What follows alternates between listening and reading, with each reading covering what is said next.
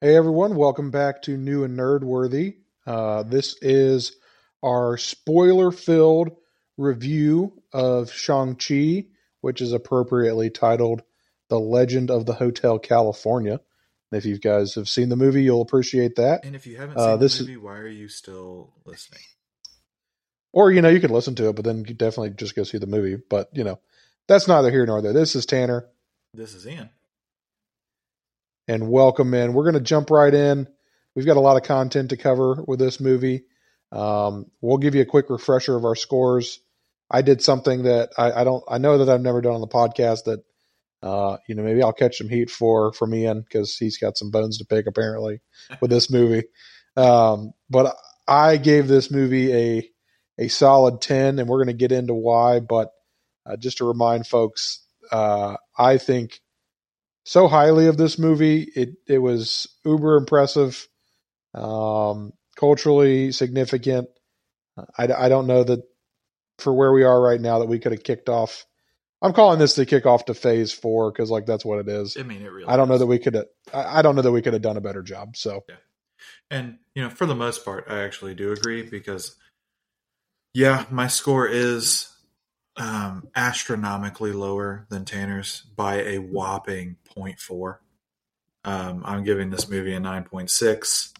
Um, there are just a couple minute things that I wasn't a huge fan of, like, and they're incredibly minute things that have no real bearing on whether this movie is good or not. Uh, if you've listened to our uh, past week in review that was up uh, just the other day, which you should do, please, and thank you. Uh, we talked about um, a number of things, especially related to the box office. We're going to stay away from that a little bit. The numbers in the past couple days haven't been updated, so we're actually just going to dive right in to the story itself here. Um, but the first thing that I thought maybe we would talk about is the language of it all. Um, this movie is unapologetically Asian, and it Yep. is the best the best version of itself that it could possibly be is was to do that right? That was the best way for it to become the best possible version of itself. Um, this movie starts right off the bat with chinese language and subtitles. So if you don't like to read subtitled films probably shouldn't see it um, i would argue if you don't like subtitled films you should see it anyway and suck it up uh, and agreed. because it adds it, it really does it adds so much to the movie the fact that they do this it adds so much in my i mean in my opinion Yeah, I, I can't. I 100% agree. I think if I I thought about this the, on the second viewing um, as I was watching it, I think if they would have spent the entire movie in English, it would have taken me out of the movie yeah uh, more than well, it didn't take me out of the movie at all. But you know what I'm saying? Like I would have been more taken out of the movie knowing that these characters are you know representing Chinese culture. They're in you know presumably China somewhere. mm-hmm. Um, this is like heavily influenced with with uh, Chinese uh, cultural references and and and settings. the mythology yeah Sense, yeah, it doesn't make sense for characters that are large, you know, that are Chinese to speak anything other than you know Chinese, and that's Exactly. exactly what they did. right Um, so, I- and I think this this is kind of like for me, not only the language to jump, but to your point, Ian, it's not just apologetically Asian and Chinese in the you know the the the the speech, right? Right. But it's unapolog- uh, unapologetically you know Asian culture from jump to the end, right? There's right yeah huge mythological um, Mhm. pieces that and, and and beasts that they bring in we'll talk about that are 100% straight off like an asian uh you know asian culture references and and, and Mhm. to me that's why this movie is so successful yeah and what it does Mhm. because it's unapologetically itself. Right. Absolutely. And i mean black panther did this too. Like uh, this isn't to, this isn't in any way for us to belittle black panther in any shape, way shape or form. You know you might argue that this movie doesn't exist without black panther um, coming before it. Uh, yeah. but Um, one of the other things that it does, you know, not just from well, actually, I mean, it is part of the language part of uh, piece of this, but um, while being unapologetically Chinese, it is also unapologetically Chinese American, Yeah. and it and it investigates and navigates that world of being uh, Chinese and being Chinese American, being an immigrant. Um, and one part of that is um, the code switching. And if anybody doesn't know, that's like not just code switching in terms of moving back and forth between like Chinese language and um, and English, but like code switching in that you're navigating how to act when you are around people of different culture, right? Like uh, in the movie, right? Awkwafina's character Katie and Shaun uh, at that point in time, not Sean, it was Shaun at that moment. Uh, they act and behave differently around like Katie's parents and especially his uh, her grandmother, right? Or when they're in China than they do um, as you know other Americans, right? It's that code switch that is not just the language but the behavior, and they do that incredibly well here. And one, uh, my favorite example of this, and I actually, this is one of the things that I learned that I didn't know before, and you know, I try to be as up with, you know, as you know, I, I try to immerse myself in you know different cultures when different for different things, right? Um, but I was listening to uh, Brandon Davis's podcast uh, uh, just a few days ago, actually, on my way back from uh, my co-host's house. I was listening to this, um, and he had Destin Daniel Cretton, the director, and uh, Simu Liu. Uh, they were both on the podcast, which was huge for him. That's awesome. But they were they mentioned um, Ronny Chieng's uh, line about speaking ABC and when I heard that, I was like, oh, that's really funny, calling the English language ABC. Haha, that's a really funny thing. But that's actually a term. They, they were talking about how that's actually a uh-huh. term that like Chinese people will use for Chinese Americans.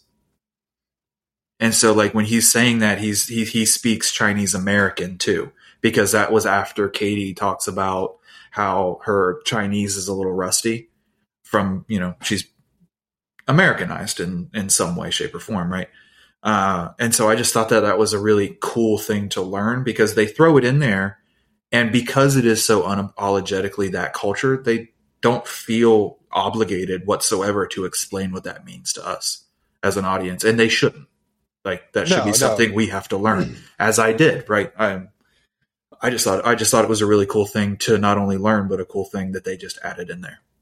Yeah, and I think the the other thing that you hit on right there is it not only deals with you know the American the, the Asian American experience in the United States, Mm-hmm. it also deals with the the American a, Asian American experience in China, right? There is a yeah, there is a different like Katie's character, like Shang-Chi gets away with it because he is, you know, much more comfortable within the Asian culture itself Mhm. at least that's how it's portrayed I, I in my opinion on the screen because he is he's grown up there. Right, you know he's fully immersed in the culture. He he he's fluent in the language. Right. where katie can understand chinese doesn't speak chinese. And so there is this disconnect between uh, the culture when when they're in, actually in china and her Mm-hmm. as an asian american versus you know somebody like shang who's grown up in the culture understands it can fit in, in in the culture right? Where his experience is a little more you know from as an immigrant into the united states so you get you get kind of both sides of the coin Right. uh, with with shang and with katie because you know shang tells the story about the the experience he has at school when he's about to get beat up Right. because the kid calls him gangnam style Yep. he says i'm not korean you idiot Yeah. and then you know so you get the you get the feel of both the the immigrant perspective from you know china to the united states Mhm. and that experience and you also get the you know born and raised in the united states as an asian american going to china right. how that's different you know a different experience you know for Mhm. these characters and i think that's why this movie exceeds expectations for me Mhm. because you see both of those perspectives and you get a better feel for what those perspectives are and how it is different right i mean you it's it's it's bizarre that we get into these like you know racial things to me because like it's just Mhm. like it's the same experience no matter which way you go. Um you know we're all trying we're all the same people but it it is different it is different for me to get that different perspective and for them to be unapologetic and explore it. I loved it. Right. So, exactly. um, And you can see, actually, I mean, you can just straight see evidence with this if you look at the release of this film, right? In China, they are not particularly happy about this, about some of the things going on with this movie, right? They they are they're not happy with some of the comments that Awkwafina has made, um, and even some of the comments that uh, Simu Liu has made. Um, and because of that, I mean, I think we mentioned this in the last one. There isn't a there isn't a release date for this movie in China, and I don't know if there is going to be, despite the fact that you know one of the most famous Chinese actors of all time is in this, and with Tony Leung, and one of the most respected Chinese actresses of all time, and Michelle Yeoh is also in this. Um, and even still, this this movie might not might not ever release in theaters in in China because Yep. of that same dynamic that we're talking about right now. Yep. But uh, yeah, I mean, I, again, I thought the character development between those two and that and the exploration of their experiences Mhm. um, were huge, huge positives in this movie. Yeah. Uh, you know, I'm glad we get to see it. So, uh, you know, I think that's big thumbs up on on that aspect of the film for me. Yeah, absolutely. And I, you know, we don't want this this conversation to be you know this deep the whole time. I guess so. I guess, I guess we can get into the to the Marvel ness of the of uh, of the movie, right? I guess that is what Right. this this uh, show is supposed to be about. Um, but since we were talking about the relationships, I kind of want to jump around a little bit, and I'd like to start with the relationship between Katie and Shaun. Like we talked Yeah. about it a little bit from like a cultural standpoint, but I actually one of the absolute positives of this film, like if you were to rank the positives for me, up near or at the very top is Awkwafina's character, Katie. Um, almost every single Marvel movie up to this point has got that sidekick character, whether it is a male or female. It doesn't, you know, that we won't get into that, but it ha- we have that sidekick, and sometimes that sidekick is the love interest, right? This one kind of plays with that idea a little bit, and this is the first time that that you know quote unquote sidekick character is number one fully fleshed out in the way that Awkwafina's character is, but also incredibly vital to the story. Yep. Right. I mean, spoiler alert, obviously, without Katie, Shang and Xialing probably die at the end there, right? And Everybody the and the Great dies, Protector probably dies. Yep. I mean, she shoots the arrow through the thing's throat and kills it. I mean, and then you get the cool spinning rings. You know, we'll get into that a little bit, but you know what? But I, I just think that the the treatment of her character. No, I'm, I've I've actually always. I know some people don't like Awkwafina that much. I've always been a. I, I think she's hilarious. Um, and I've seen a couple movies where she's like blown me away with their acting chops too. But I think this was probably one of the, like my favorite performance of hers that I've seen before. Yeah, see, I'm actually the opposite. I I genuinely find Awkwafina's characters, you know, the, the stereotypical, you know, loud, obnoxious, like I, I guess, but mostly based on Crazy Rich Asians, where she calls herself the Asian Ellen, right? Like Mm-hmm. that character, while great comedic relief, doesn't do anything for me. right. And like, I just, to me, she has never been somebody that I particularly like sought out because of her, you know, her her acting ability or anything. Um, but what she does in this movie, I thought was for me the most the best performance that I've seen her uh, have in terms of the movies I've seen her in Yeah. um, and and I and I actually cared about the character because again, I was afraid I was going to be off put by Awkwafina and just her normal, you know, goofy. you Yeah. know, this is a character that you stick in for comedic relief and doesn't really mean anything. And and I'll be honest, I, I went in thinking that she was going to end up being like a a Christine Palmer or Right. Natalie Portman, That's right? what- where yeah. it's just like Exactly. you know they hang around, they they they're there they're they're there to support their love interest and Mhm. that's that's kind of it so to your point i think their dynamic is great it's kind of this the whole movie it's the will they won't they and It is. i guess they kind of don't like i don't know it's a it's a they don't ever like make out or nothing but you know Well, that, um, and that's that's the question that I actually had. Like, this is the Yeah. first time. Like, there are very clear moments of you know they talk about how they were they've been friends since they were like ten years old or whatever, and they like they've been in each other's lives from the moment they were both in America, right, or the moment that uh, Shaun was in America. But you know there are some definite moments of where it looks like there is there is at least the potential for something more than a best friendship in that relationship. And i think this is this is cool because you know you know just using doctor strange as as an example it's it's evident from the get-go that those two like each other right? It's it's evidence from the, you know the moment you see them both on screen together and so i think this is cool because it will it is something that will play out over the course of his you know series of films um and then at the same time with awkwafina's character they make it evident that we should care about this character in the grand Yep. scheme of marvel not Right. just shang-chi which i think is also cool because in the grand scheme of marvel of the cinematic universe nobody cares about christine palmer right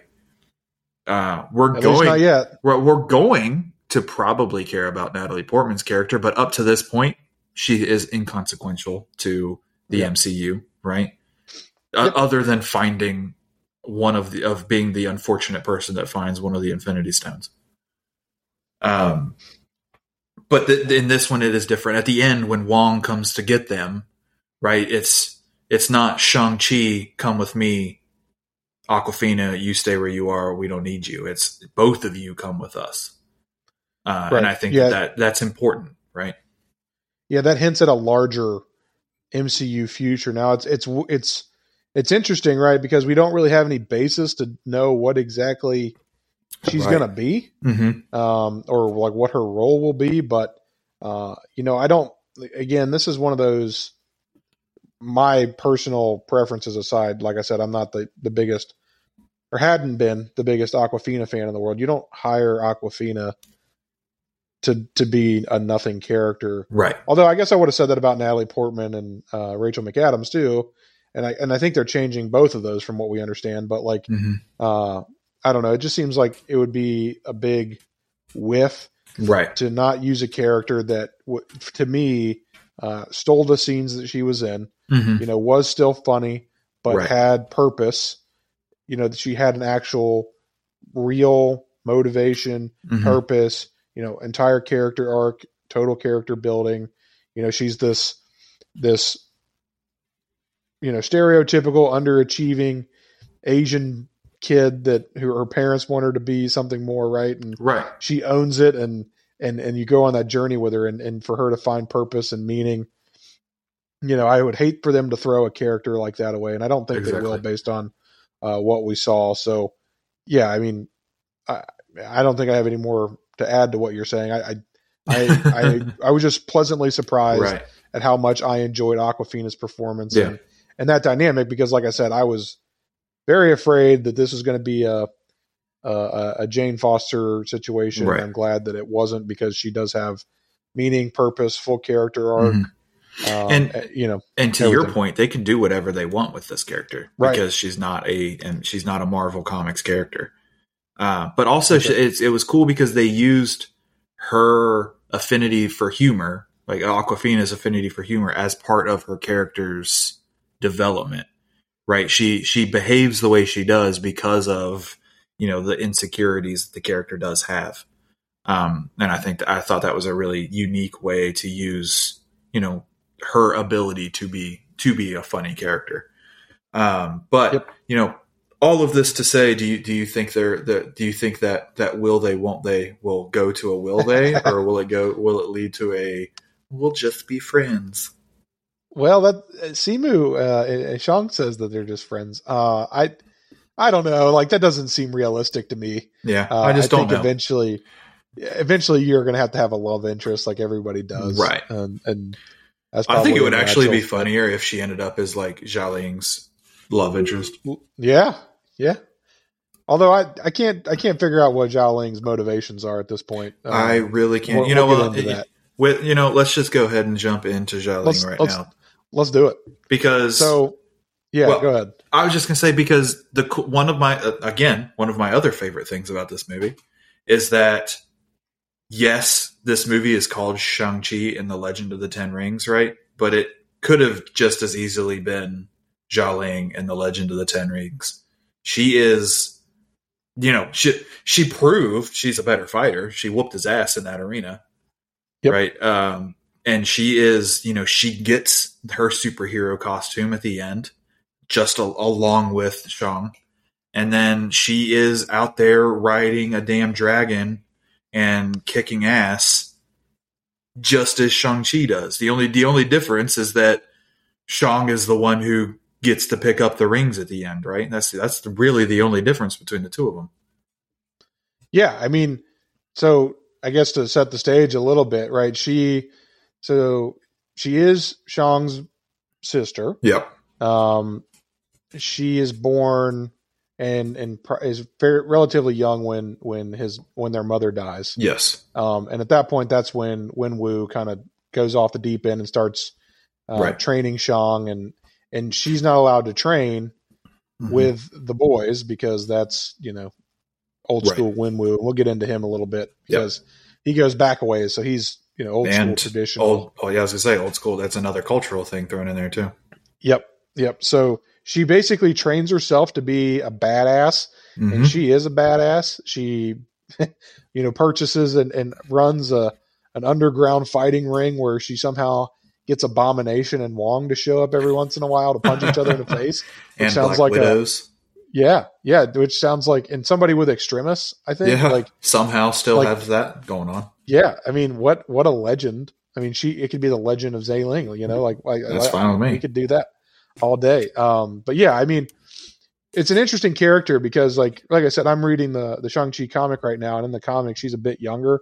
Mhm. She's like, you know, like ten or 11, 12, something Oh, like okay. that. I didn't realize she and was that Shang, young. yeah, Shang's a little bit older. Right. She's more of like a a mercenary at that point, like Okay. girl in that comic a little bit. Um, that's what where she's kind of coming off of. So Mhm. it was interesting to see because she still obviously has the scars from the the relationship, and and it's not like her and Shang are like best buds either. right. Um, but I think that makes an interesting dynamic throughout the the movie, right? Because it's clear to me, and it's clear to the audience, right, that her and Shang aren't, you know, on the same page, but they both understand what a bad dude their father is, um, and that makes their interactions a little qu- quirky together because they're not like eye to eye on everything, and I think that makes everything between those two that much more fun because Right. it's not just some like oh we love each other. We're going to get along great and you know we're going to fight our dad. It's there's still some animosity there. You see it throughout because you know Yeah. Shang had left her um you know when they were kids and moved to the like ran away to the United States when she was still really really young Yeah. and so uh basically she is like the the epitome of I am woman hear me roar Yeah. throughout the entire movie and I and I I love the character Yeah. and somebody that I, I guess I really didn't anticipate, you know, caring as much about as I did. Right. Um, or carrying you know what I- or carrying as much of the film as she did. right. Yeah. Yeah. I mean, that's, you knew she was probably going to be in it. I just didn't Right. realize how big of an impact she was going to have. I didn't either. And then, Yeah. And then the question is like, you knew her motivations through the movie were kind of like, yeah, let's stop dad. Mhm. But it was never so much like anti the ten, what the 10 rings were doing. Mhm. And then we see her at the end, you know, taking over the Ten Rings, and and it's still an interesting like, what is the dynamic here, or where Yeah. is she? What is her motivation Mhm. to like take over the Ten Rings, and what are they going to become Right. under That's- under her? That's the big thing. So is this like, you know, is this just, you know, a global version of her Fight Club now Right. or is this is she picking up where her dad left off in terms of terrorism? Uh, you know, it, it, it begs it. There's a big question mark there. You know, we see her training a bunch of female warriors there at the end, or a bunch of her female warriors training, which you know is a clear step up for the Ten Rings organization for employment in the Ten Rings. That's a clear step in the right in the right direction. Um, but I am very curious to see where equality. that goes. It, it does. I am. I, I think it to me. It seems like there's too much, and we see it there at the end when she's taking a look at that drawing of her mother. I think there is too much of mom there in both of them. Not you know, but we're talking about Xialing specifically here. For her to be truly evil with that organization, but I could see the scenario in which Shang is not happy with some of the things that she does with the organization moving forward. Yeah, and it's and it's kind of bizarre to me too because it's not hundred percent clear to me what the motivations of the Ten Rings was beyond Wenwu trying to get to Ta Lo, right? Like, right. We don't really like. There was never really uh like an explanation as to like you know why were they in Afghanistan capturing Tony Stark or like something yeah. like that, right? They, like, there's no clear motivation as an organization to me yet because again, we've got to remember that the Ten Rings and Trevor Slattery, right? And we'll talk about him in a minute. Um, but the the Ten Rings and Trevor Slattery, that's not a thing. So like their extremist motivation, their terrorist motivation, not really applicable to this organization, right? I mean, that's they make that clear that they they're that's not what they're right about, right? The focus of Wenwu and the Ten Rings throughout the entire movie was to find Ta Lo and bring and bring back uh, their his wife and, and their mother. Mm-hmm. Um, so yeah, it's like it's kind of amorphous to me at this point. Like one, what was the organizational motivations, and then like what are they now? You know, and, maybe and really, maybe he was seeking that Jericho missile to uh, get himself into and get himself into Ta Lo somehow. Yeah, yeah, maybe. I, I mean, I don't, I, I. I honestly, I have no idea because I mean, he. I mean, they clearly set it up. He clearly called for the abduction of Tony Stark. Right. So I bet like it is. It is interesting because the movie doesn't, and it's fine. You know, it cares more about family, but the movie doesn't care about that. It doesn't. No. It, it, it doesn't care enough about the Ten Rings organization um, to explain any of that. Um, so part and of me is like, you know, that's fine. I don't need that explanation. That that that's cool with me. But I am gonna wonder that. Just like yeah, you know, just the, like we're talking about. To your point, it also doesn't care about the rest of the MCU like at all. Right. Exactly. And, and that's what I loved about this movie. This movie was so self-contained. Um, other than a few, you know, references, mm-hmm. one like a couple characters, like minor characters, and that's about it. Like, mm-hmm. um, and that's you know I think that's the point, right? Now we've got this franchise that can really bloom mm-hmm. and kind of do whatever it wants with the Ten Rings and kind of refresh and reset that, uh, yeah. and and go from there.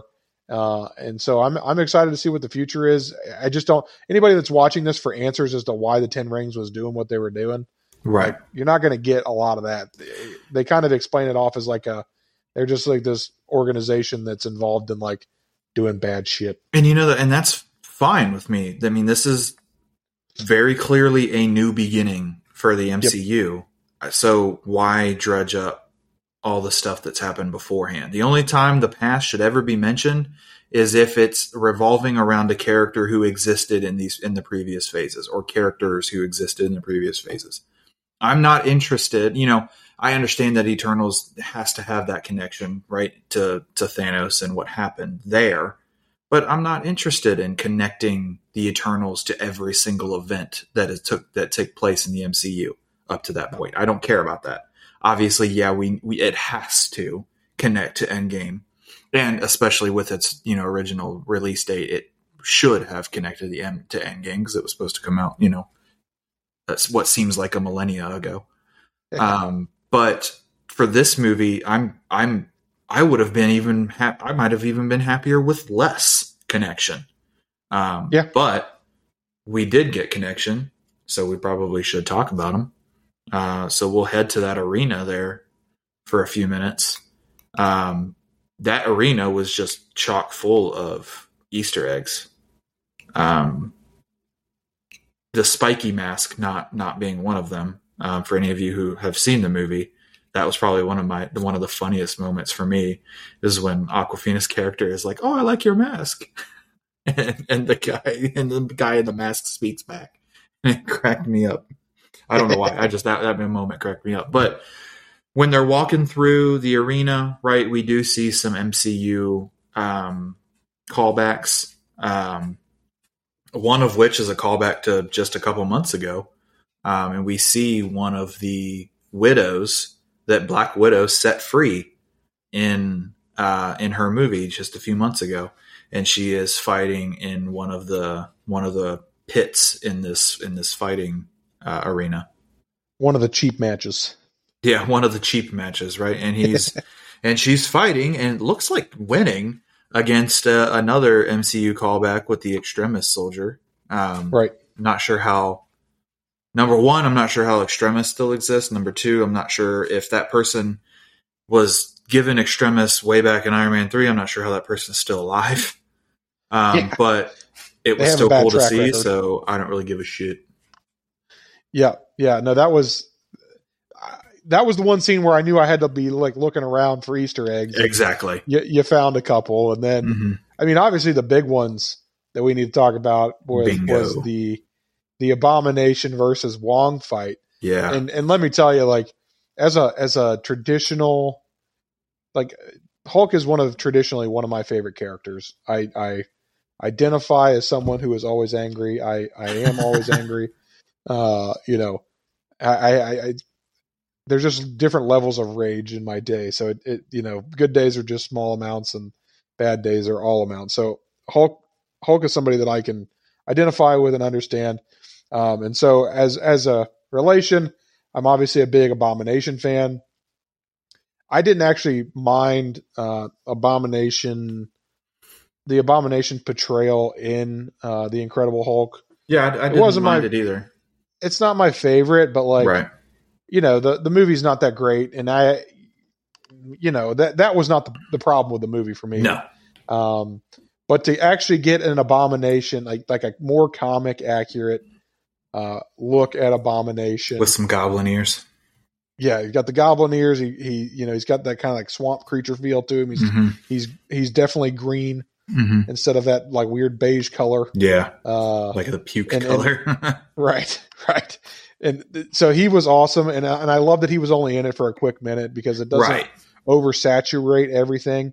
Um, I thought it was funny that Wong made him punch himself in the face, and then him and Wong end up being like buddies. Mm-hmm. I think mm-hmm. the one question I have for you though, Ian, is like, what the hell? Like, where the hell did he put him? Like, it, it looked to me like Wong had like broken him out of some containment cell, and then it just like they were both cool and they were just walking him back into the containment cell, but like I don't know. But the thing is, it, I mean, it doesn't even look like he broke him out of it. It looks like he just yeah. gets him out of it. Like that's just where he usually is. But also, you know, if they're training him, why does he need a containment cell? Would be another right. question. Yeah. Um, what the hell is he training him for? Be another question. Another, yeah. You know, it's been the rumor for a long time, and you know, we kind of got more confirmation. We've gotten a couple confirmations of this. You know, once in uh, Falcon and the Winter Soldier, and then once again in Black Widow. Uh, in the post credit scene, we get we we're everyone is fairly certain we're going to see Thunderbolts, right? Um, yep. And everyone kind of assumed that was where we would see Abomination, but I have a hard time believing that Wong will also be associated with Thunderbolts. Um, so another thing, another team that immediately popped into my mind uh, was the Midnight Suns.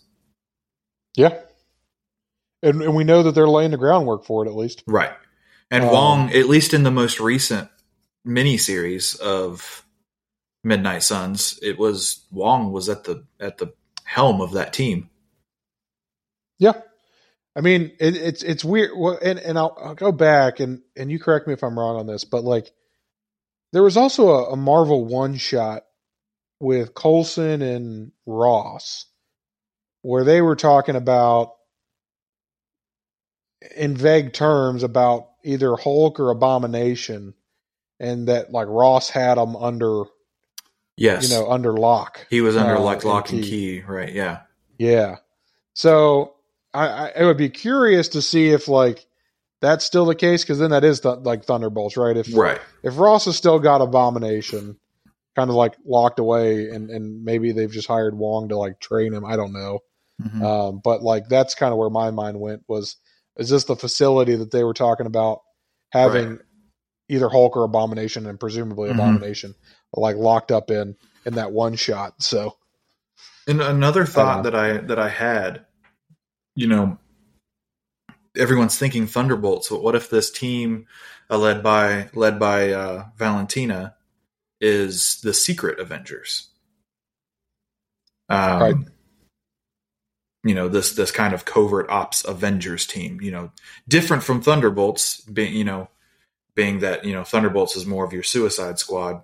Secret Avengers is still heroes.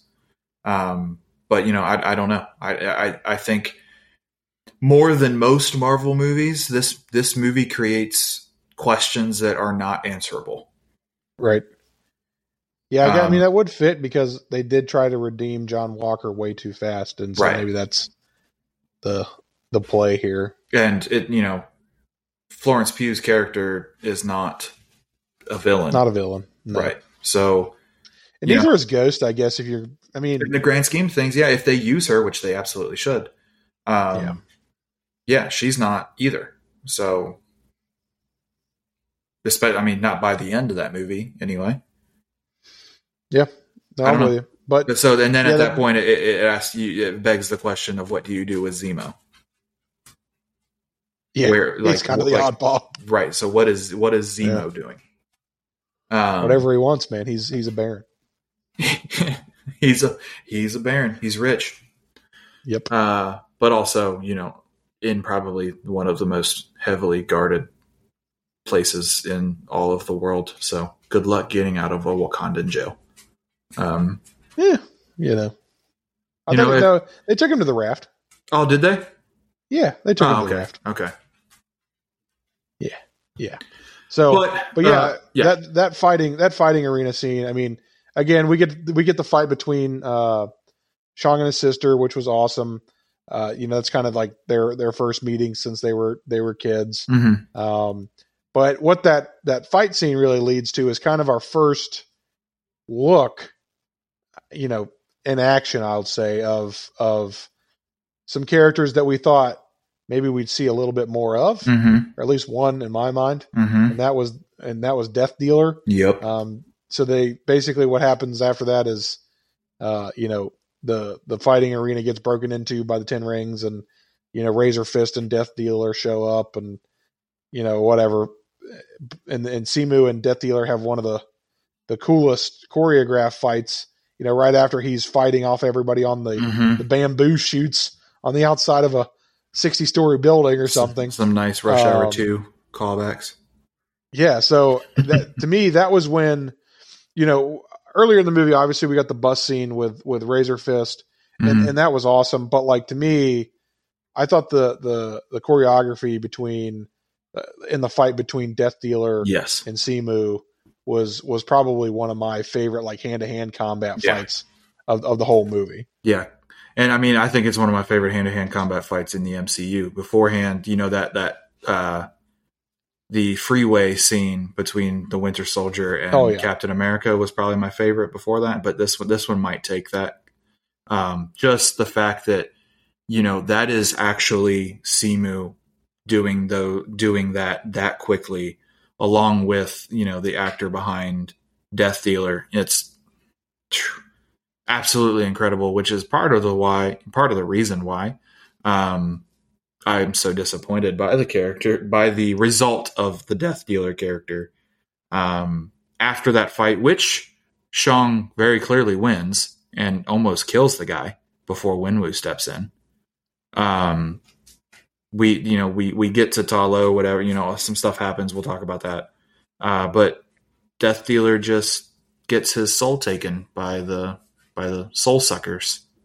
Um, and that's the end of Death Dealer, which I thought was very unemotional, considering the fact that you know there is very clearly a a in, in my- in my mind anyway a there is very clearly a block in Shang Chi's mind that is you know that block that wall is inhabited by the death dealer and the basic like the torture that that dude put Shang through as a kid. Um, I was hoping for more of an emotional payoff to that character's exit. Yeah, see, I actually took it as more of a he was kind of the like setting the tone for what the soul suckers were about, right? Yeah. Like because you know this character is a badass because Right. he the hand to hand combat with with Shang and you see him beating up Shang, you know, Mhm. or training him, but like you know, whipping him, um, and so you know he's he's he's the real deal. Mm-hmm. And then the the little creature dude just flies on down, rips his soul out, and everybody's like, uh, yeah, those what Razor the Fist hell? like, yeah, well, I guess we should we should team up. right. I think to me that's what Death Dealer's like purpose was. I don't Right. like. I, I I hear you, and I know that It's this, a this probably what- I get Yeah. it, but Yeah. No, I mean, I think I think you're fair though, right? Like, I mean, if we're talking negatives here, like we can talk about. I didn't take any points off because I, I- just it didn't affect me that much. But I think the three things that I've seen that are negatives are, you know, the Death Dealer was basically a nothing character, which it Mhm. was. Razor Fist was a nothing character, Right. which he was, and that Katie like learns how to shoot a bow and arrow in five minutes in five Like, minutes, the- yeah, I mean, those are the three things that I've seen. None of them killed it for me, but like, I understand what you're saying. Like, the character is one of those like cool characters. It's like Boba Fett, right? Like yeah, when Boba Fett pops up on the screen for the first time, you're like, what the hell? Like, I want to see more of this character. But like, I mean, he was he basically was Boba Fett, like Right. what Boba Fett was in, in in Star Wars, right? He was just like this cool looking character that you can sell, you know, toys and shit about. And then Yeah. like, in terms of the actual story, like, who cares? I understand that you're right, but I hate it. I just wanted it Yeah, to he's- more. At least Razor Fist is still alive to maybe mean something later down the road. Yeah, yeah. Um, Razor Fist, Razor Fist for for for those of you out there, you know, I didn't really care one way or another. He was in it. He was he was a he was a perfect plot point. He's the big muscular, Yeah, you know, Russian dude that you know has a machete for an arm. Like right. I don't know, like He's he got did- a he- he's got he a cool graffitied car, That thing was stupid. the badass electric X3. Stop it! Stop it! They've got all those like tanks in there, and they I take know, the and they freaking- take the freaking uh, they take the product placement. uh, you know, the, the- and BMW must have must have shelled out, or you know, because you get that you get that M4 uh, competition at the beginning of the movie, and then you get the X the electric X3 that's not even released yet. and they stole a BMW in Black Widow too. Yeah, they did. That was an X3M, wasn't it? Yeah, Well, and the car too. They stole they stole uh, the the, BMW. the two series. Yeah. yeah, Man. yeah. You know, it's it's Yeah. it, it seems like lately it's either Hyundai or BMW in these movies. They've even got Loki your in the Hyundai, BMW right? at all costs. Because I don't have the Marvel so- the Marvel characters are on their way for it. But you know, if Marvel if a Marvel character wants to show up and steal my BMW, I'm going to let that happen. yeah, I just got a fucking Volkswagen. so All right. So Wenwu, right, he shows up. He rips Shang off of the Death Dealer before he does some more damage. Um and they go back to the the compound, the the the Ten Rings compound, and we get some more some quiet moments. Um, and I think that's another thing that this movie does really well. It blends those quiet move moments with the action, so that even when the moments are quiet, it doesn't feel like a pacing issue ever. Um, it's just very it's it's incredibly well paced in my opinion. Um, Yes. But we get a lot of really good information at the at that compound. Um, that's where we first learn where we first get the idea that maybe Wenwu isn't all isn't as evil as we think that he is.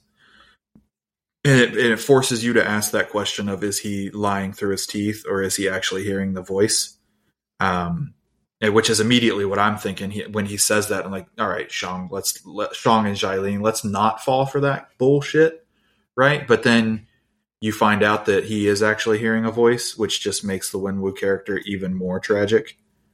Um, but I, I want to talk about that dinner scene there for a few minutes. Obviously, it's a tense scene and everything, but we do get some, some and our only, absolutely the only mention of the word Mandarin is at the dinner scene. And I think it's absolutely hilarious the way that they explain the character, the Mandarin. He is, ne- Wenwu is never referred to as the Mandarin except when he mentions it at the dinner table. He is Wenwu at every other point. And he talks about how the idea of the Mandarin was a, com- the, a complete facade that, you know, created during Iron Man 3, right, by the, by the, uh, by advanced idea mechanics, right? And the the guys behind Extremis and and Trevor Slattery, and he makes fun of the name, right? He makes fun of it being a chicken dish and that everyone in America was scared of an orange. And I I thought that was absolutely hilarious. Yeah, it's it's kind of this because for folks that don't know uh, the the history of the character, the Mandarin, right? That that's yeah. a that is a stereotypical quagmire, right? Um, kind of like what the what happened with uh, the ancient one in Doctor Strange mm-hmm. for me, right? Like the Mandarin is a traditional, like older Asian gentleman that plays into all the old, you know, old Asian stereotypes. Mm-hmm. Um, and so to me, this, this this scene I thought was a little more powerful uh, yeah. because it's kind of like him taking on this, you know, the stereotype, like them casting a stereotype of this, right.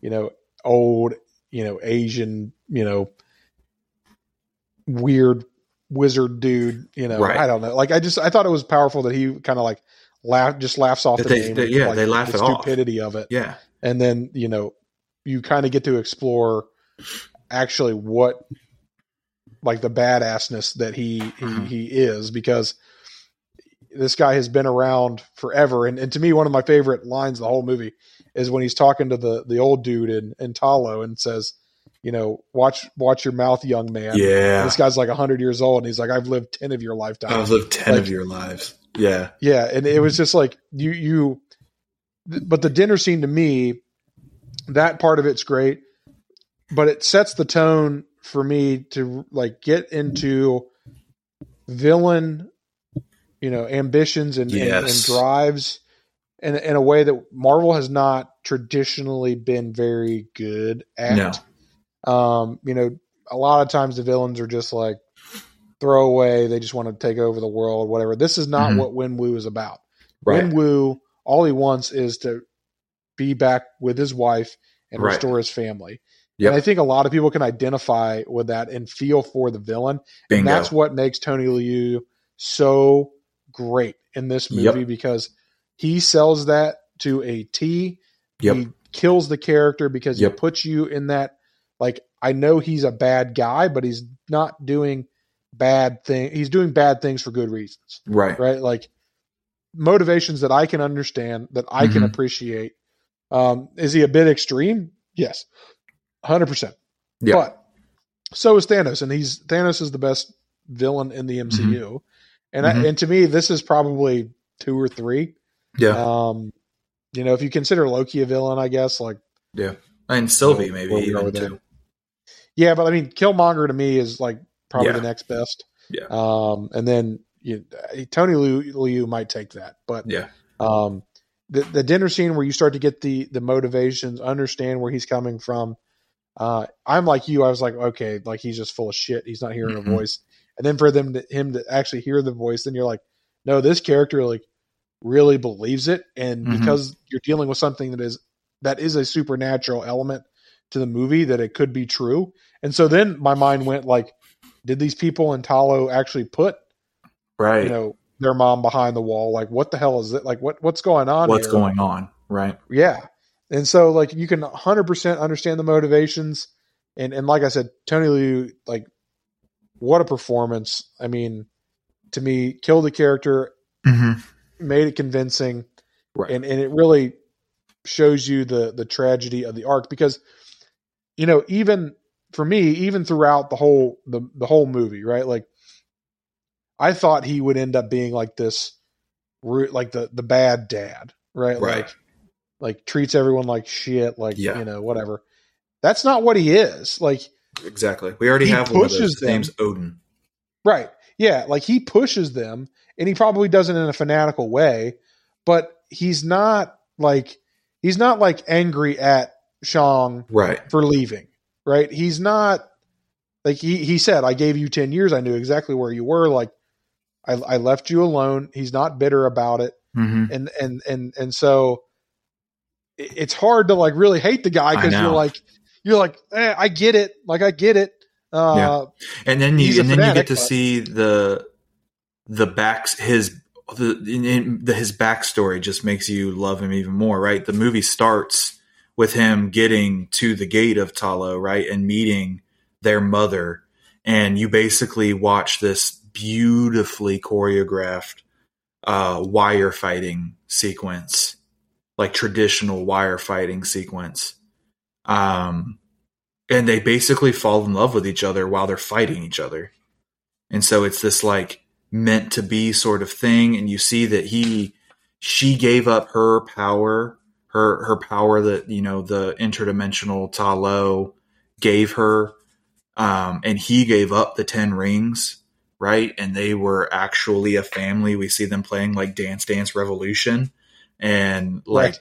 watching movies together and being like an actual family. Like he gave up not only, you know, the act, the literal 10 rings, you know, he put them away, but he also gave up the organization too, right? It seems like he actually quit leading the 10 rings. Um, and so you, you, you immediately fear for, for him then, you know, he made all the right choices. He did fix his life. He did start that family, right? He did fall in love. He did have kids that he loved and treated well and played with and all that crap. Um, only Until to have past it came- right back and- and him. until the past came back and bit him in the ass, and then when she's dead, he has a meltdown. Which I mean, again, another relatable thing, right? Your significant other is brutally murdered because of you. Um, you lose a significant other, and it's your fault. I think a lot of people in the audience can feel some some semblance of sympathy for that. Um, so you know, they just over and over again in this movie, they make you more and more sympathetic for Wenwu's character, even though we are watching him as the villain. Yeah, and and and and they even give him proper motivation for because like my first thought was okay, that's all great and good and whatever, but like, what's his beef with Ta Lo, right? Right. Like, and then they give it to you because they say like you come to find out that both Wenwu and and and and and the, and his wife and and that whole family Right. they wanted to move to Ta Lo, and and they told him no because of Wenwu's past, and so he blames them because the only reason she's dead is because they wouldn't let them live in Yes. Ta Lo with them. Yeah, because they so, said he was unworthy. Again, right. So again, like motivations are there, like Yep. and and that's what that's why I think this movie soars, right? Because you have a villain that is so convincing, that's motivations are like generally pure in my Mhm. mind, like like they're they're they're they're real. Yep. I can understand them, and and then Tony Leung brings his his acting chops to it, and it just makes it takes it from a great character to one of the best uh, the the MCU has ever done, in my opinion, Hundred in terms percent. of a villain. Yeah, absolutely. And I think it's also worth mentioning that um, they make absolutely no mention, and cor- rightly so. I mean, this is probably the number one black mark on the history of Marvel Comics. Uh, they make no mention of Shang-Chi's comic book father, um, No. who was uh, ignorantly named Fu Manchu in the comics. Um, he was a leader of a criminal organization, um, but he was he was literally the embodiment of just about every um, ignorant racial Asian stereotype um, that there are that there is, and they make no mention of this, and they absolutely shouldn't make any mention of it, because it is an absolute terrible thing that will continue to be a black mark of Marvel Comics forever. Um, but I, I, just think it's worth mentioning that that they they don't even touch that, and there's and no. it rightly so. There's no there was no reason for them to touch it. Yep. Yep. 100%. So uh, they have that dinner scene, right? Um, he kind of proves that he's not full of shit when he uses the pendants to um, activate the water dragon statue um, that shows them the way through the bamboo forest. Um, and then when Shang and Xialing uh, kind of refuse to help because their mother is dead, um, he throws them in jail, and we meet. We are reacquainted with what what used to be my least favorite uh, aspect of the Marvel Cinematic Universe, and that is uh, Trevor Slattery. And I have to say, um, Destin Daniel Cretton and team have uh, fully turned me around on Trevor Slattery because Ben uh, Ben Kingsley is uh, freaking awesome in this in this movie as Trevor Slattery. Yeah, Liverpool's you know favorite son apparently. Uh, he it is his this is why, like, I'm so glad they went a different direction with Awkwafina because they took Ben Kingsley and they made him that stupid, right? Uh, you know, comedic relief, mm-hmm. and and and they found a way for him to do it that is absolutely perfect. Mm-hmm. He is hilarious. Um, the fact that they made him basically the mouthpiece for for for Morris, yep, like that is the funniest freaking thing. Yep. Uh, and that like, he was basically the the the the uh fa- the wow the compounds like jester and was putting right. on performances. God, that right, they were going to kill him, but then they right. they, they they saw him do Macbeth, and then they let him do a. so so we get him right. He's just as stupid and insane as he was in Iron Man three. You know, my least favorite Marvel movie. Um, but he is redeemed here as as a character because he's well written and well acted here. Um, but they go to escape. Right, Xialing shows them up the passage she took to escape when Shang never came back uh, for her, like he promised that he would. Um, and they get to Ta Lo. Um, you know, we, we get a, a, cool action scene through the through the bamboo forest. You know, it's all fun and good. Um, they and they arrive to the Ta Lo and they go through. I think uh, we should start by talking about that portal um, that they go through. It looks like the water version of yep. the sling ring, ring, of the sling rings that Doctor Strange and Wong and all the other sorcerers use. Yep, hundred um, percent. That was my first thought. It's a circle that spins. yep. Spits them out, and then I was like, "Well, that's kind of weird." But um, they they go right into it. You know, they go right into it. This is a whole. This is a new dimension. It, this yeah. is an interdimensional place. They don't pull the punches in telling you that. It's just right off the bat. It's like, yeah, this is a different dimension. Um, and in, the, in this dimension, we see um, there are Pokemon in this dimension. Uh, we get some Nine Tails in this dimension. I just wanted to throw my Pokeball through the screen, catch one. Uh, gotta catch them all. Gotta catch them all, right? But you know, they they just right off the bat, they're like, boom, you're in another dimension. Yeah. So for me, if I were if I were to take points off, the one thing that I wish we would have gotten more of is just to see more of Ta Lo because yeah. what we saw of it was beautiful. You've got the the phoenixes flying around. Yeah. You've got the nine tails. You've got these like the traditional like Chinese lion guard, mm-hmm. like statue monsters that were awesome. Yeah. I mean, everything about Ta Lo was this interdimensional, traditional Chinese, like, uh, you know, throwback, you know, Chinese mythology, mm-hmm. Chinese like culture, and they bring it all to life. And it right. was so beautiful that I wish we would have gotten to see more. And again, maybe I'm a sucker because I'm a sucker for animals, but like, right. you know, seeing these mythical beasts and shit, like I was I, you know, I, I, was just sitting there stunned the whole time. Well, like, because wow, I mean, gorgeous, and I was right there with you because you know I have that affinity for mythology, and this pill, this like just absolutely hits that love right there in the right there in the chest for me because you, like you said, we get to see all these mythological creatures and these um, mythological topics, but another reason I wanted to see more of Ta Lo was the description that we get of Ta Lo from Michelle Yeoh, who we meet there for the first time. Um, when she is finally explaining to Xialing and Shang why uh, Wenwu is hearing the voice. There is yep. a gate there that the people of Ta Lo def- like guard and defend because if the whatever is behind this door gets through, it will come to our dimension, the you know the Earth dimension, right, and destroy the world. So while she's explaining this, we see that Ta Lo isn't just this village; it's this whole like universe that has fully advanced cities, and you know there's like skyscrapers and stuff.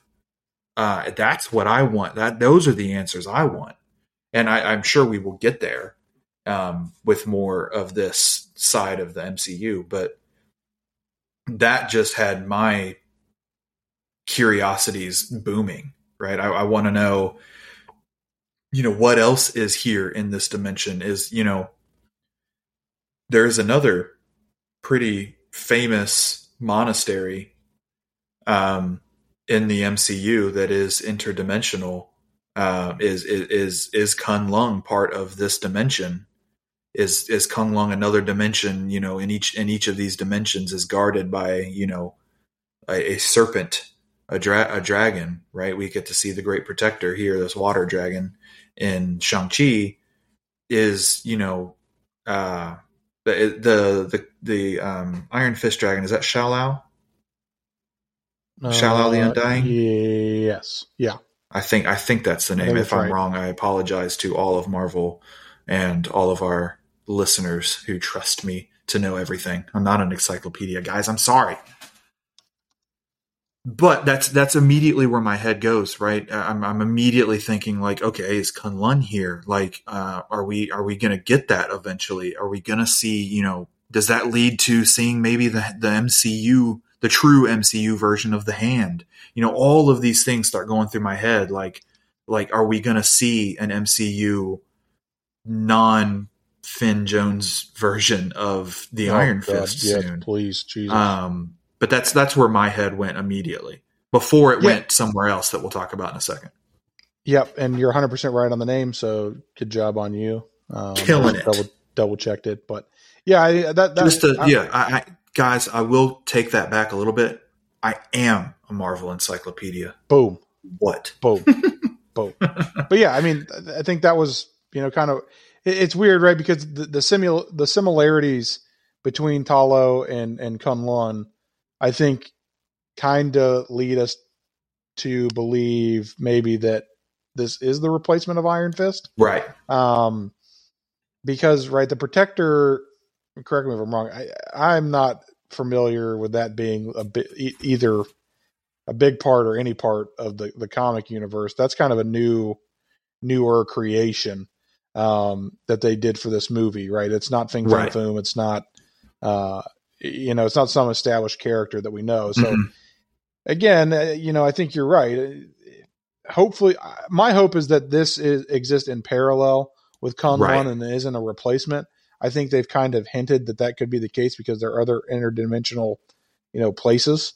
And right. so um, I'm with you. I'd like to see a non Finn Jones version of Iron Fist because Finn Jones mm-hmm. can, you know, do whatever he wants, but please just. Well, and then they can actually dive into the culture around these different dimensions and the culture that they never touch on about like Shou-Lao the the undying like the drag like maybe we'll actually you know because they'll actually have a budget that isn't just from netflix maybe we'll actually right. see Shou-Lao the undying and see his transformation into the iron fist and maybe we'll actually get a chance to actually see and not just hear lei kung the thunderer and like train like it's just all of these things that start running through my head of like the possibilities of where this can go on top of me already being 1000% convinced that this is leading to Shang-Chi and the, in the Agents of Atlas at some point.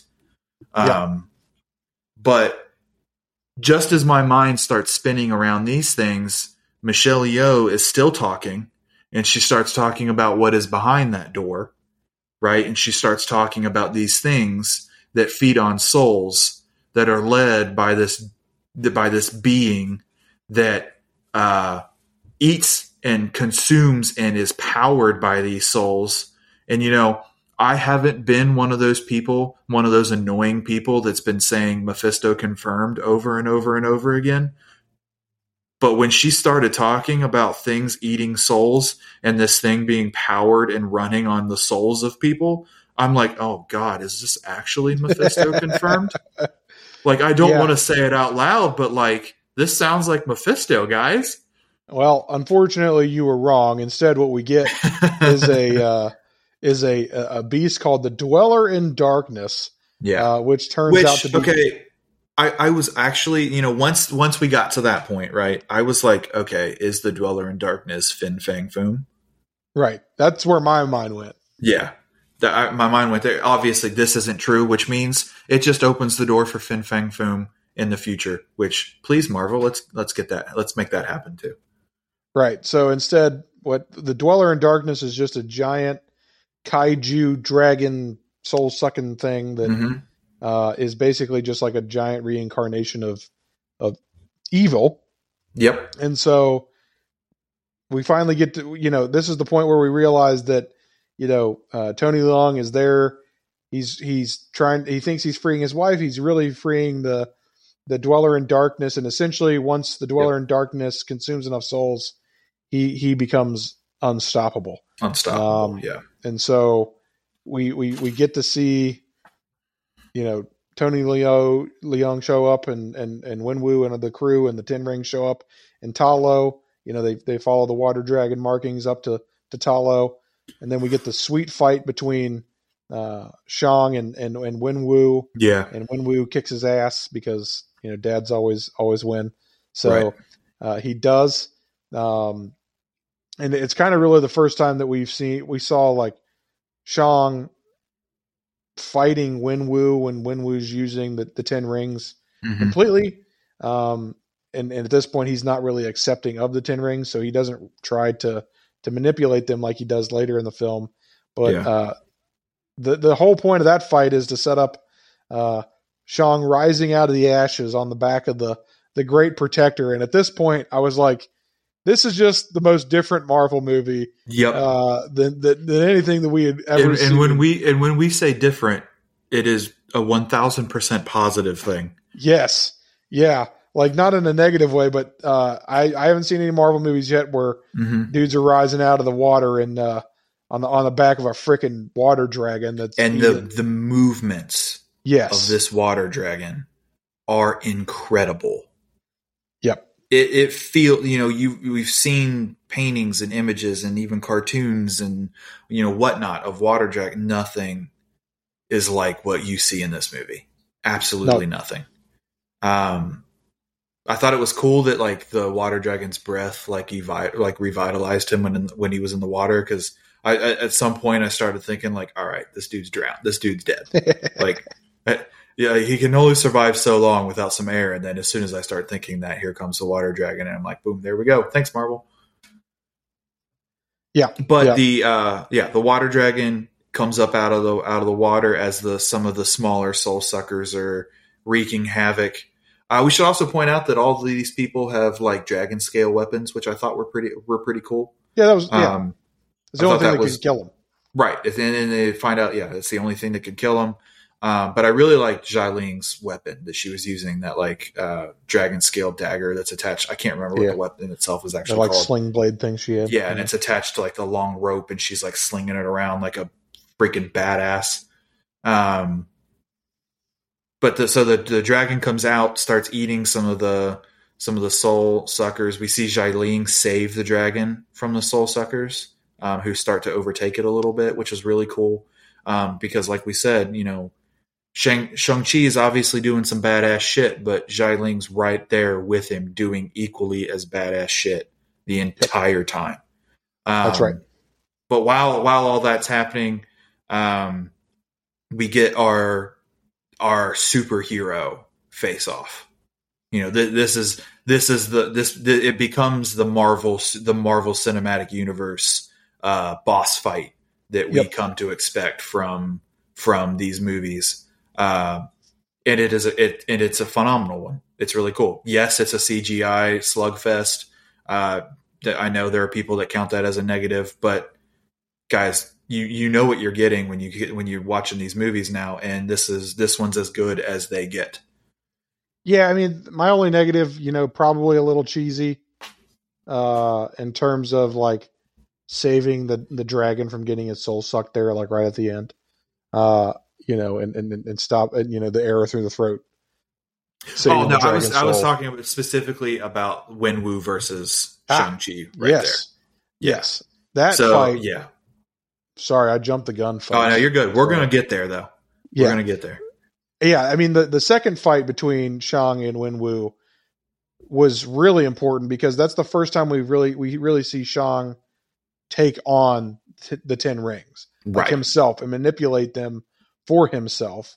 and it was Uh, really cool to see because he manipulates them in vastly different ways than Wenwu ever did. Right. Yeah, there's like like it's almost like the the the, the rings change colors based on the motivations, right? His right. his rings are like goldy red, Yeah. yellow color, and and Wenwu's are purple, Yeah. like dark and like dreary and evil. I'm Um, glad and- you said the color. Totally would have said blue. I'm colorblind, guys. Get off my back. Yeah, I, I'd consider it purple. I have no earthly clue, and I'm not going to guess. So yeah, I mean that that fight scene again. This just goes to the whole point that the, the choreography in that fight scene was unbelievable. Yep. The and let's just talk about generally the interpretation on the ten rings. Right, is Mhm. completely different from the comics. Yeah, it's Like not the, the, in the comics, they're just rings, right, and have and each one has a specific ability in the comics, Right. Which is not Right. the case. Well, at least not yet. Hasn't been explained to be the case. Maybe eventually, as he masters them, maybe they do. But Right. at this point, they seem it seems more like a like a physical thing than it does a magical thing. Obviously, there is magic in, entwined in them, but like he they they are using them forcefully instead of like projecting fire, which is something that the original rings could do. Right, right. So you kind of get to see Shang start to manipulate them to his own doing. Mhm. um and and you know eventually he gives them up right he like Mhm. he wins the fight he doesn't want to fight his dad anymore he's just trying to convince his dad that you know mom's not back there because you you can't convince Wenwu at Yep. this point um and and and then finally you know you kind of see the interaction and and to me this is like one of the most satisfying like i i hated that that Wenwu dies but Right. the interaction there at the end when he's getting his soul sucked away and Mhm. he's looking at Shaun and and he's just you can see that he's proud and he's happy and it's like that's the whole point of this Yeah. why he's such a convincing one actor and then why the character's so convincing Yeah. is because you can feel the motivation and he Mhm. still loves his son and his whole point was to bring his family back together and that was all he, he was trying to do and he just failed at it but like Yeah. he was still proud of you know what Shang had become and so his death was not without you know in vain because you know he's going to be with with with his wife and now he's turning over the power of the ten rings to a, a worthy Yeah. successor Yeah. Which is incredibly poetic, lovely, a great way to send off a character that at that point I didn't want to die, right? Yeah. You know, you, you learn all those things. You don't want him to die. Um, but, it, you know, obviously he does. Uh, Shang gets the rings, goes off with Xialing and the water dragon to fight the uh, the king soul sucker.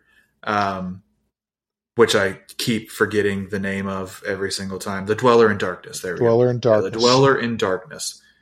I wish it had a cooler name. Whatever. We'll move on. Uh, I actually, I, I, I know you had said uh, previously that that part of that gets a little cheesy, and like, I get it and agree to an extent, but at the same time, these giant, over the top, ridiculous kaiju fights are embedded in the culture Oh, yeah. that they were portraying. So like, yeah, on one hand, I'm like, okay, yeah, it is a little cheesy, but on the other hand, I'm like, you know, again, I get Godzilla is distinctly Japanese, not Chinese, but you know, it, it calls to mind those types of films, right? Your giant monster movies, you know, uh, like Pacific Rim, you know, all these all these movies where you know where you get a kaiju up in this shit, which you know is a little Suicide Squad reference for everybody there, but I thought the kaiju battle was a really cool way to again bring even in this giant CGI slam fest that it was at the end with incredible CGI by the way. 100% um, yeah. Beautiful. I think it was a, a really cool way to um, uh, still continue to highlight the culture even when you're having your giant MCU CGI filled slugfest that is that has to come with every MCU movie. Yeah, so I'll just clarify. I don't. I didn't think the kaiju fight was cheesy. Mm-hmm. I always, I, I always find these like timing things cheesy in my mind. Like, so like the fact the that she could, the the fact that she could all of a sudden shoot an arrow like that, or the fact that he could all of a sudden work the the ten rings like that. No, like none, none of that, none of that bothered me. I okay. My cheesy, the things that bother me that are cheesy are like, let's cut the wire with one second left to save oh, the world. Yeah, and, yeah, yeah. You know, okay. like we had to get to the point where the, the soul is almost out of the dragon and then oh, it becomes oh, progressively that, slower okay. and slower yeah. and slower and then the arrow comes through like like just shoot the damn yeah. thing in the mouth like come on like, like again I, nothing that I will say for. in that damn scene if Xialing would have died I probably would have lost my shit yeah like if he would have had to let her go again and that bit that have been like the tr- the fu- like uh, oh, we should also mention like before we talk about the finale here, Shang Chi is a flawed dude. Yeah, he leaves his sister, who was already mistreated with him there. Imagine how she was treated when he was gone. Then we learned that he actually did murder the guy, which you know it's hard to blame him for, right? The the guy killed his mom. But at the same and time, you know, he's a 14 year old, 14 year old dude, right? Brainwashed. Yeah. Like, like there is some darkness to Shang, to Shang that you don't see a lot in other Marvel heroes. And I can't wait for that to be explored even more. Like, and, and that, I, I think that scene before the battle, when he admits that to Katie, and like her reaction to that and like the way they that she looked at him i think to me that was the biggest indication that there is something between the two of those characters. You know maybe they never act on it. I don't really care what how it works out but that scene right there was like quintessentially their relationship to me. Yeah and and and this movie isn't afraid to pull the punches. Like this movie is darker than i clearly anticipated and this is one oh, of the yeah. darker yeah. MCU MCU movies that we've had, like in terms mm-hmm. of, you know, just the grave nature of, of a lot of things that are going on in this movie and uh and and the and you know the death like dealing with death, the pain, the loss, the tragedy, the the anger, the you know, everything that goes in with losing a loved one and and and and the trauma of a of an abusive parent and it, I mean it's a lot. Like it is it's not afraid to go there and it doesn't pull the yeah. punches. And I think that's another reason it makes it uh, the whole movie so successful. And, and yep. I'm 100 percent with you. like this is not uh, Shang is not some he's not a billionaire playboy uh, philanthropist. No. He's uh, he's he's broken. Um, yeah. and and and this is kind of him building building himself back. Right, and he really, I mean, yeah, he triumphs, but he's not even completely fixed by the end of the movie, right? You know, no. you get that they don't tie this up tie up the character neatly with a bow by the end of the movie. Um, but you know, speaking of darkness and death, we get you know Xialing almost dies. You know, we get that moment of of Shang Chi. You know, one of his first moments, in you know, to undo the wrongs that he did commit. Right, he tells her, you know, I'm not letting go again. Like that's not happening. Um, saves her. I was super happy about that. Obviously, I really love that character. Um, and then he uh, just completely brutalizes uh, uh, the King Soul Sucker. Um, and I mean, and it's I'm I, I'm saying I'm pulling the punch when I say that because he shoves the rings into the into this beast, literally spins them in circles through this thing's body and, And then rips them out. rips them out and makes the thing explode.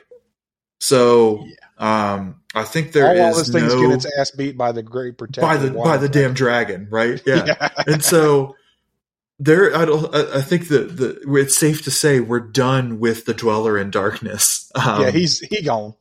But I think that's that moment was really cool, and this is another thing that I was uh, that I heard during the podcast uh, with Brandon Davis and Destin Daniel Cretton and Simu Liu.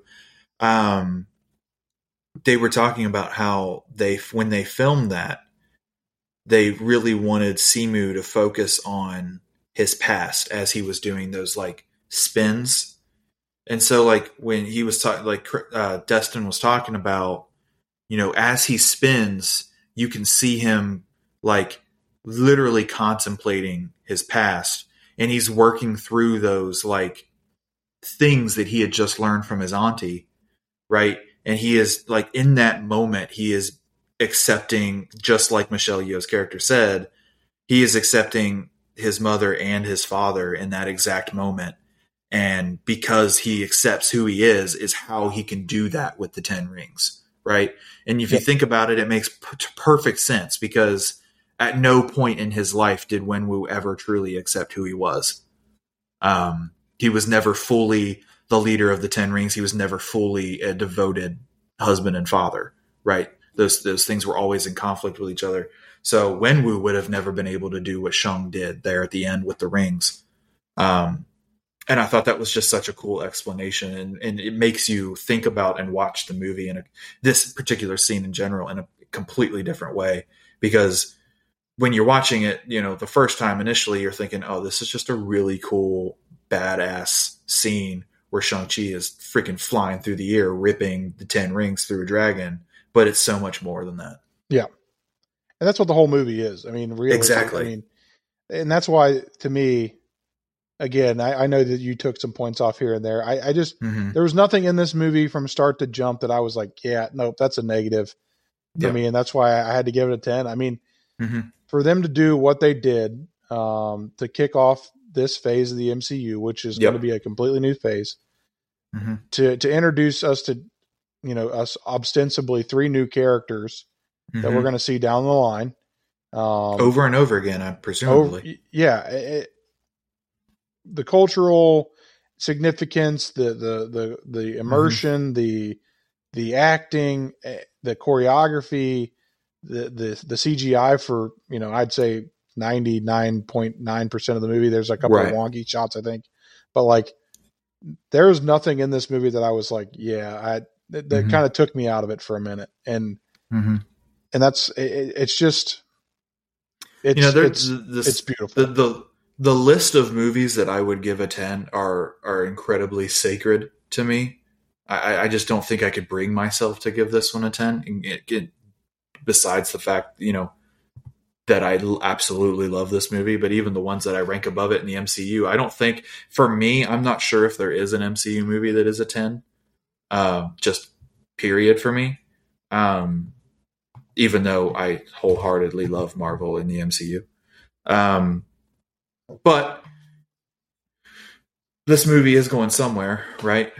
Um, so we get our ending. We get the the the dweller in darkness is now a dweller at the bottom of the lake, um, he gone. in pieces, uh, rest in pieces. um, they tie up the those loose ends there. They leave Ta Lo. They go back, and we get back to the bar with Shang and Katie. And Wong shows up and says, "You two mofo's, let's go. We got shit to do."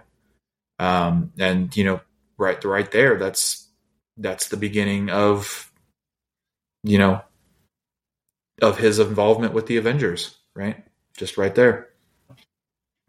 Yep, hundred percent. And it's it leads into the post credit scene, which I think has a little more. I don't know if weight's the right word, but I, I, there's a little more intrigue in that because It's this one's difficult, right? yeah, it's it's not hundred percent clear. Like, so basically, what we we learn is that the rings are hundred bajillion years old. Okay, like right. nobody knows anything about them. That's why you see Captain Marvel, Bruce, and and Yes. and Wong. Right, they're all experts in their own field. Like Bruce is the scientific And- and- expert, Yes. Carol, the the the space expert, and the alien tech expert, and then Wong is the the mystic arts expert. And, And, none of the the three of them, librarian. yeah, and none of the three of them have any idea what the rings are. Um, and and, And they start that off ring- the movie with that, right? yeah, Where they're explaining the legend of the Ten Rings, and there is a there are multiple theories about where the rings came from, and nobody knows what what is true and what isn't. right. The only thing we know is that at some point the rings called out to something. Yep. Um, once Simu put them on, and that Which is interesting. Why weren't they calling when Wenwu had them on for a thousand years? I would imagine because the holder is evil, and now the holder is no longer evil. So, uh, Well, it's also uh, like we were like we were talking about Shang Shang Chi's doing something with them that Wenwu very clearly couldn't do. Right. So, was the moment he killed the Dweller in Darkness was that the moment that the beacon was sent because that was the you know the first time in a thousand years that those rings utilized their true capabilities. right, right. But I, Yeah. this, I, I love this post credit scene because this is the first time where I can't use the Marvel Encyclopedia in my head to figure out what the hell's going on. No, Um, I have absolutely I no idea. I and I, I could come up with theories, but because there is no inkling of an idea, I don't think it's fair to come up with theories because they're gonna be wrong. yeah. I mean, I think the obvious ones are. I've seen like that. There was calling to Fin Fang Foom. Like, okay, Yeah. I mean that would that would track. Um, I could see it calling to like Kunlun, right? Like, Yeah. you know, them something like that. But I've seen some. I've seen one theory I did enjoy, um, and that was that the rings were created by Phastos. Okay, and they're calling to the Eternals. that that that would be fair.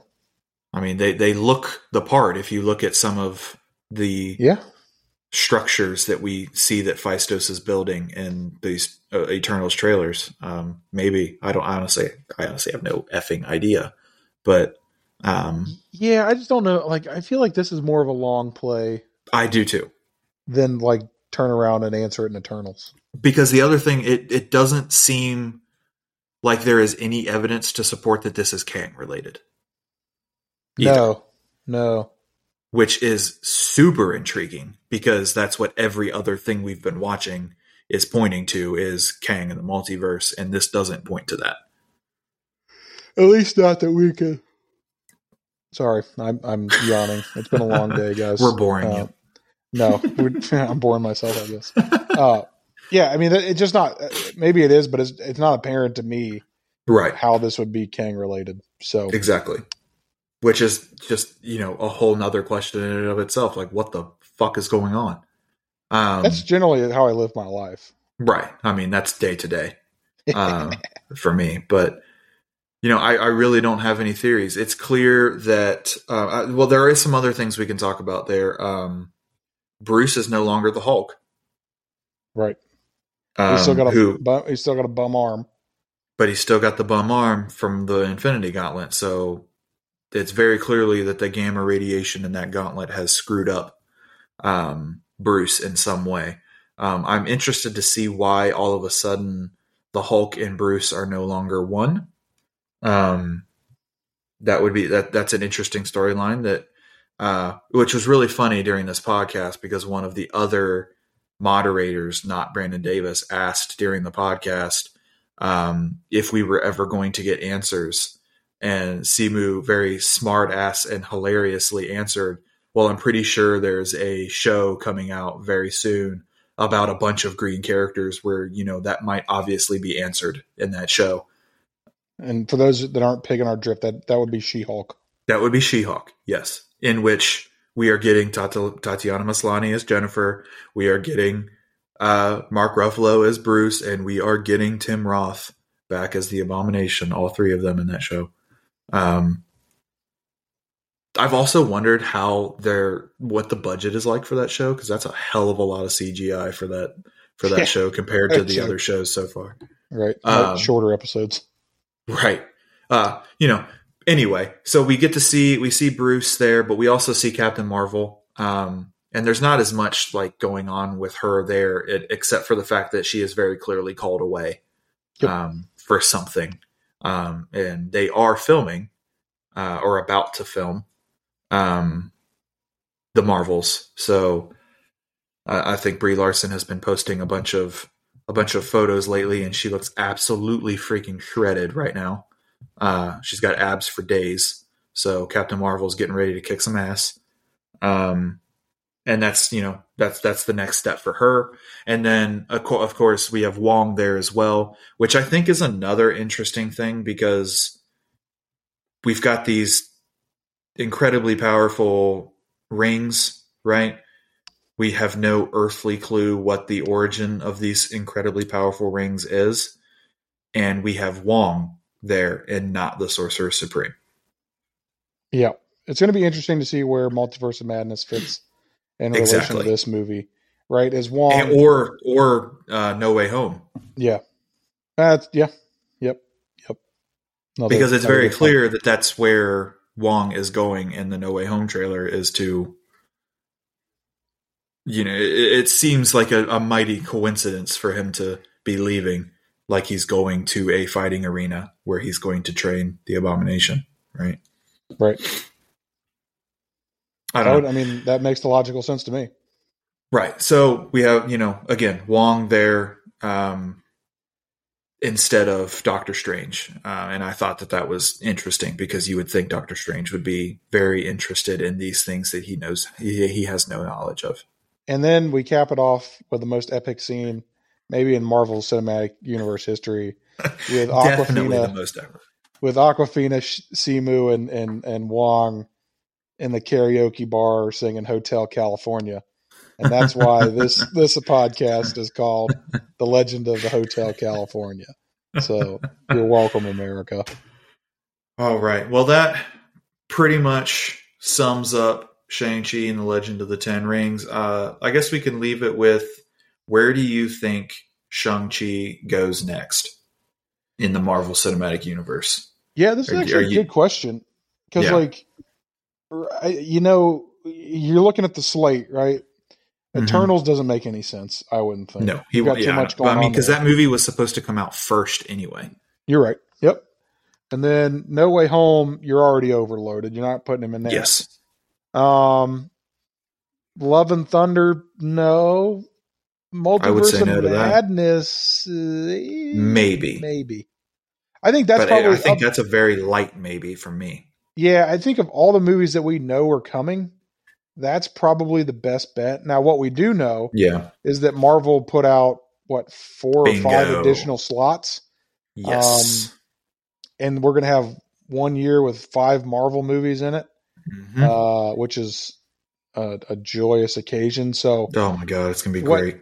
What that would lead me to believe is one of those is Shang Chi two, um, Right. One of those is Deadpool. One of those is Yep. Blade, and one of them is Yep. Fantastic Four. Yes. I mean, that's Um, that's just where we are. Yeah. So So, that- so I guess the the big I think the big question for me is will we see him as in an ensemble first or in his own sequel first? I, don't know if that ensemble is Agents of Atlas. I don't know if that ensemble is Avengers Five. You know, I'd have no idea. But do you think we get his sequel Yes. or a, or is he going to be part of a team? Because they, I mean, they're putting that front page on every single TV spot for this thing. It's you know, say hello to Marvel's newest Avenger. Like they're straight saying that. Yeah, so I very clearly he will be a member of the team. Period. I just I don't, just don't see anything on the. is. I don't see anything on the slate that would lend itself to that right now. So Right. I'm going to go. I don't think they're ready for it yet. no, Even two No. years from now, I don't think they're ready for it. no. I, I I don't think we'll see Avengers until 24, 25. 25, 26, I would think. Yeah. Um. They've got So- so much going on. Yeah, and you've got to kind of reestablish the the framework here, right? Like, Mhm. You know, you've got to kind of reestablish some Avengers. You, you're you're introducing new characters. Yep. I would imagine we're going to lose a couple more. Yes. the Guardians, like James Gunn's already told us to have like the Guardians are all going to die, basically. So Yeah. like, um, yeah, I mean, I think we, we've got some time here. I think I think we see Shang Chi two before we see uh, mm-hmm. him in an ensemble. But that's that's so just do, me speculating. Do you? Yeah. Do you think Shang Chi two will be purely Shang Chi, or do you think mm. Shang Chi two is Agents of Atlas? Now that uh, that's Kevin, reasonable. Yeah. Kevin Feige has been very. I wouldn't even say non-committal. He has straight hinted at the fact that that team is coming. That, he, that, he that is, would make the most very sense openly. He's very openly a fan of that comic specifically. And, and we've well. seen this with Captain America too. They're not afraid to pull ensembles and exactly and and, and, yeah. individual character movies. So, yeah, mm-hmm. I think I think of the possibilities, that's probably the one that I would if I had to. Yeah. If if I were a betting person, and mm-hmm. if if betting was legal in Ohio, I would be a degenerate. But uh, that would be my where my money sits. Yeah. Well, because you you already have Jimmy out there who leads oh, the my guy who who runs the team. I don't know if he he doesn't necessarily lead it, but he does. He is like their liaison. We still need um, X Files, Jimmy Woo, man. I one thousand percent agree. But you know, Shang will very will probably lead the team, but there are so many great new Asian characters that they've created just in the last three four years at Marvel that are absolutely great characters. If none of you have read Agents of Atlas, please go read it. It's very good. Um, it started as part of the World War of the Realms Thor event a couple years ago, um, and then it built into its own series. Um, there are some really cool characters. Uh, one of which is called Aero, which I and it's A E R O. It's a very cool character. There's a South Pacific, um, like a South Pacific Asian uh, hero that's very that's like water focused. That's incredibly uh, that's incredibly cool. Um, there's a, a, like a younger character who has like this connection to this like bear spirit that's really cool. I mean, it's it's it's a very very interesting team with a bunch of really cool characters that have really cool powers. So I I want to see that soon. Makes sense to me. Sign me mm-hmm. up. Yep, absolutely. So I know we usually like to end with, you know, we talk, we, we, for all these other movies, we've been ending with, you know, the implications, but, you know, Shang-Chi is tied up pretty tightly um, with things that we can't really guess. What's um, implication mean? What's implication mean? But our, you know, our next, our next, uh, MCU. Uh, I mean, we're we're still getting what if. We'll get we'll give you those short reviews and our deep dive on what if once the season's over. Um, we're, it's it's very hot. This season seems to be very hot and cold for the both of us. Yes. Um, but we won't have any more Marvel until November with Hawkeye, which we talked about the trailer uh, earlier this week. It looks great, but that that show outside of the Young Avengers, that is you know the worst kept secret in all of Marvel Studios um, outside of that property, I don't think that that's going to connect to the greater MCU proper outside of Kate Bishop being a young Avenger um, and the presence of Florence Pugh at some point.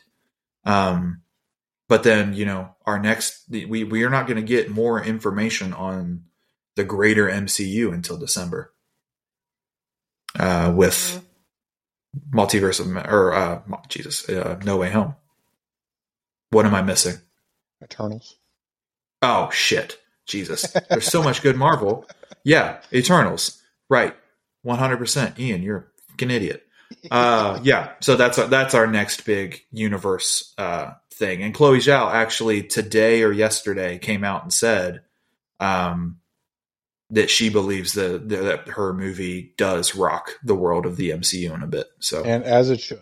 Anybody that's familiar it, well, yeah, with Eternals, know, this should be earth shattering. They are universe changing beings. So, yep. um, and there are multiple there, there there are multiples of them. So, uh, when you have a number of characters that can change the MCU on their own, um, I think it's safe to say that a team of them is going to change the MCU moving forward. That's um, right. Let alone, I swear to God, if he if Kit Harington doesn't pick up the sword in this movie, I'm going to light something on fire. He he did he did say that he he has a long Marvel future ahead of him, so that's that's good. Hell yes. For those of you who don't know, he's playing the Black Knight. Well, the character that becomes the Black Knight. who is a badass character, despite the fact that he looks weird in a suit of armor fighting with superheroes.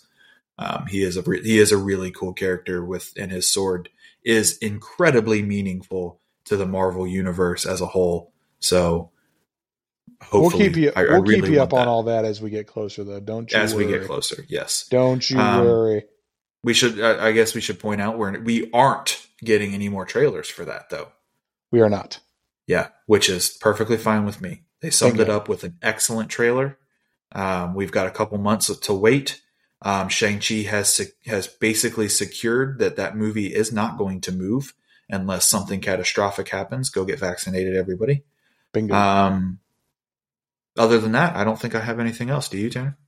I don't. I, uh, other than if if you guys listen to this and haven't seen the movie, seriously, go see the movie. It's so Yeah, seriously, go see so so good. And if you've only seen it once and you're listening to this, go see it twice. Go see I'll it. probably twice. see it thrice, at least. I would, So, and then and then I will also purchase it on bingo. Disney Plus um, here in a, in a few weeks. Yeah. So, as always, if let us know what you guys thought uh, of the show. If you want to hit us up or you want us to review anything else, hit us up at in nerdworthy on uh, Twitter and and Instagram. We're always happy to hear from from everyone. Uh, you'll hear this probably on Friday, so we hope you guys have a great weekend. Don't work too much, like unlike us, because you know we never stop. Yeah, we Uh, definitely will. we appreciate you guys hanging out on one of our shorter shows. Yeah, Anymore. hour and forty minutes, cutting it real tight. All right. Well, from us at New and Nerdwary, this is Tanner. This is Ian. Have a great night, everybody.